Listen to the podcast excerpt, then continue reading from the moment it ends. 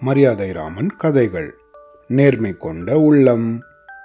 மரியாதை ராமன் தெனாலிராமன் மாதிரி விகடகவி கிடையாது. அவர் ரொம்பவும் புத்திசாலி. சின்ன வயசுலேயே பெரியவங்களுக்கும் புரியாத சின்ன சின்ன விஷயங்கள் அவருக்கு சீக்கிரமாக புரிஞ்சிருமா. மரியாதை ராமனோட தீர்ப்புகள் எல்லாம் புகழ்பெற்ற கதைகளாக மக்கள்கிட்ட பல வருடமாக பேசப்பட்டு வருகிறது. அதில் ஒன்று இதோ. மரியாதை ராமன் வசித்து வந்த ஊரில் சோமன் அப்படிங்கிற ஒரு பணக்காரன் இருந்தாராம். அவர் ரொம்பவும் பொல்லாதவராம். பணத்தாசை பிடிச்சவராம். தன்கிட்ட வேலை செய்கிறவங்களுக்கு கூட சரியான கூலி கொடுக்க மாட்டாராம்.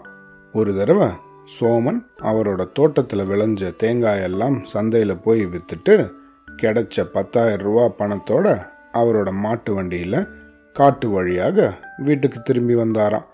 அப்படி வரும்போது அவரோட பணப்பைய தொலைச்சிட்டாராம்.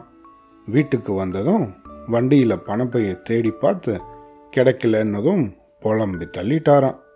மாட்டு வண்டி ஓட்டின்னு வந்தவர்லேருந்து எல்லாரையும் கேட்டு பார்த்தும் அந்த பணப்பை கிடைக்கவே இல்லையா என்ன பண்ணுறதுன்னு தெரியாமல் ரொம்ப மூச்சுன்னு இருந்தாராம்.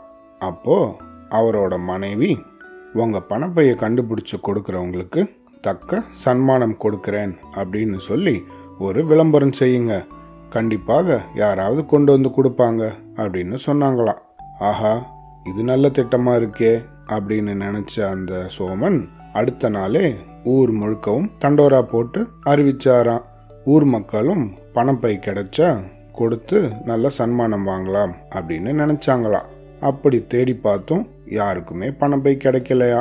இந்த சம்பவம் நடந்து ஒரு வாரத்துக்கு அப்புறமா பக்கத்து ஊர்ல இருந்து ஒரு நபர் இந்த ஊருக்கு வழிபோக்கராக வந்தாராம். அவர் பேரு பூபாலனா ரொம்பவும் நல்ல குணம் உடையவராம். ஏழையாக இருந்தாலும் நல்லா கௌரவமா வாழணும் அப்படின்னு பிரியப்படுறவராம். தன்னால முடிஞ்ச வரைக்கும் அடுத்தவங்களுக்கு உதவி செய்வாராம்.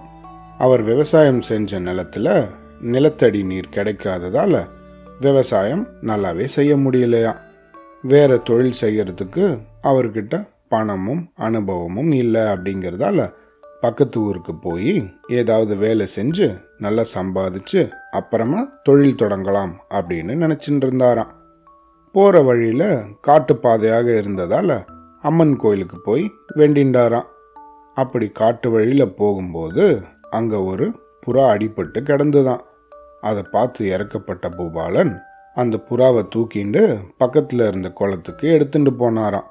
அங்கே போய் அந்த குளத்துலேருந்து தண்ணி எடுத்து அந்த புறாவோட வாயில் ஊற்றினாராம் அப்புறமா அந்த புறாவை பக்கத்தில் இருந்த மரத்துக்கு கீழே வச்சுட்டு அங்கேருந்து கிளம்பினாராம்.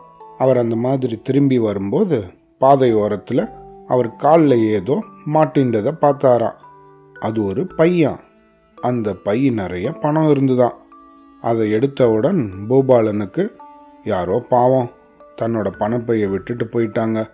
அப்படி தொலைச்சவர் மனம் எத்தனை வேதனைப்படுமோ. அதனால் அதை எப்படியாவது யாரோட பையன்னு கண்டுபிடிச்சி சீக்கிரமாக அந்த பைக்கு சொந்தக்காரர்கிட்ட கொடுக்கணும் அப்படின்னு நினச்சிண்டாராம் அப்படி ஊருக்குள்ளே போனும்போது அங்கேருந்த ஒரு கடையில் விசாரிச்சாராம்.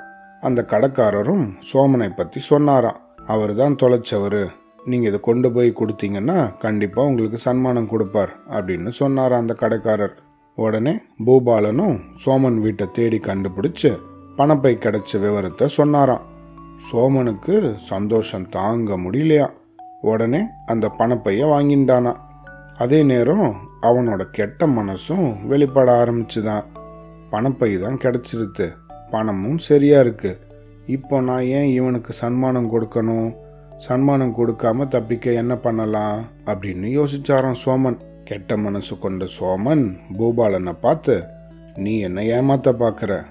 நான் என்னோட பையில வைர மோதிரம் ஒன்றையும் வச்சிருந்தேன். அதை காணோம்.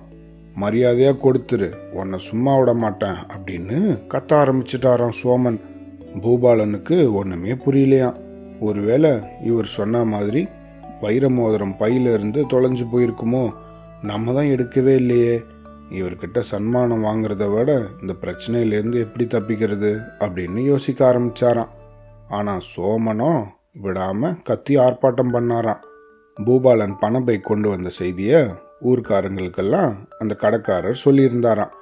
கஞ்சப்பய சோமன் அப்படி என்னதான் பரிசு கொடுக்குறான்னு நம்மளும் போய் பார்ப்போம் அப்படின்னு அந்த கடைக்காரர் உட்பட ஊர்க்காரங்கள்லாம் சோமன் வீட்டை நோக்கி வந்தாங்களாம். ஆனால் வந்த இடத்துல பூபாலனை குற்றவாளி மாதிரி நிற்க வச்சு சோமன் கேள்வி கேட்குறத பார்த்து ஊர்க்காரர்கள்லாம் இந்த சோமனை சும்மா விடக்கூடாது. இந்த பிரச்சனையை மரியாதை ராமன் கிட்ட தான் நம்ம கொண்டு போனோம் அவர் தான் சரியான தீர்ப்பு கொடுப்பார் அப்படின்னு சொன்னாங்களாம். கொஞ்ச நேரம் கழித்து சோமன் பூபாலன் ஊர் மக்கள் எல்லாருமே மரியாதை ராமனை போய் பார்த்தாங்களாம். சோமன் தான் பணப்பையையும் அதிலிருந்த வைர மோதிரத்தை தொலைச்ச கதையையும் பூபாலன் அவர் பைய கண்டுபிடிச்ச கதையையும் சொன்னாங்களாம். ஏற்கனவே சோமன் அறிவித்த தண்டோரா பற்றி மரியாதை ராமனுக்கு தெரியும். அப்போது தண்டோரா போடும்போது வைர மோதிரம் பற்றி ஒன்றும் சொல்லாததும் தெரிஞ்ச விஷயம்தான். ஆக மொத்தம் சோமன் ஏமாத்துறார் அப்படிங்கிறது மட்டும் மரியாதை ராமன் நல்லா புரிஞ்சுண்டாராம். சோமனுக்கு சரியான தண்டனை கொடுக்கணும்னு நினச்சி இந்த மாதிரி ஒரு தீர்ப்பு சொன்னாராம். அதாவது சோமன் தொலைச்ச பையில பணமும் வைர மோதிரமும் இருந்தது அப்படின்னு அவரே சொல்லியிருக்கார். இப்போ பூபாலன் கொண்டு வந்த பையில பணம் மட்டும்தான் இருக்கு. ஆக இது சோமனோட பையே கிடையாது. இது வேற யாரோ தொலைச்ச ஒரு பை. அப்படி தொலைச்சவர் இது வரைக்கும் யாருமே புகார் கொடுக்கல. அந்த மாதிரி யாரும் புகார் கொடுக்காததால நம்ம ஊர் வழக்கப்படி கிடைச்ச பணத்துல பத்து பங்க அம்மன் கோயில் செலவுக்கு கொடுத்துட்டு மீதி பணத்தை யாருக்கு கிடைச்சதோ அவங்களே வச்சுக்கலாம். ஆக பூபாலன் அந்த பணத்தை தன் சொந்த உபயோகத்துக்காக வச்சுக்கலாம். சோமனோட பணம் மற்றும் வைர மோதிரம் கொண்ட பைய கிடைச்சதுக்கு அப்புறமா சோமனே சன்மானம் கொடுப்பார். இப்போ சபை கலையலாம் அப்படின்னு மரியாதை ராமன் தீர்ப்பு கொடுத்தாராம். மரியாதை ராமன் தீர்ப்பு சொன்னதும் சோமனுக்கு இதயமே நின்னது போல ஆயிடுச்சான் பூபாலன் கிடைச்ச பணத்துல பத்து சதவிகிதத்தை அம்மன் கோயிலுக்கு கொடுத்துட்டு மீதியை தன் சொந்த ஊருக்கு கொண்டு போய் தொழில் செஞ்சு நலமாக வாழ்ந்து வந்தாராம். இதுலேருந்து நம்ம என்ன தெரிஞ்சுக்கணும்? பேராசை பெருநஷ்டம். எப்பயுமே பேராசை படக்கூடாது புரிஞ்சுதா? அவ்வளோதான்.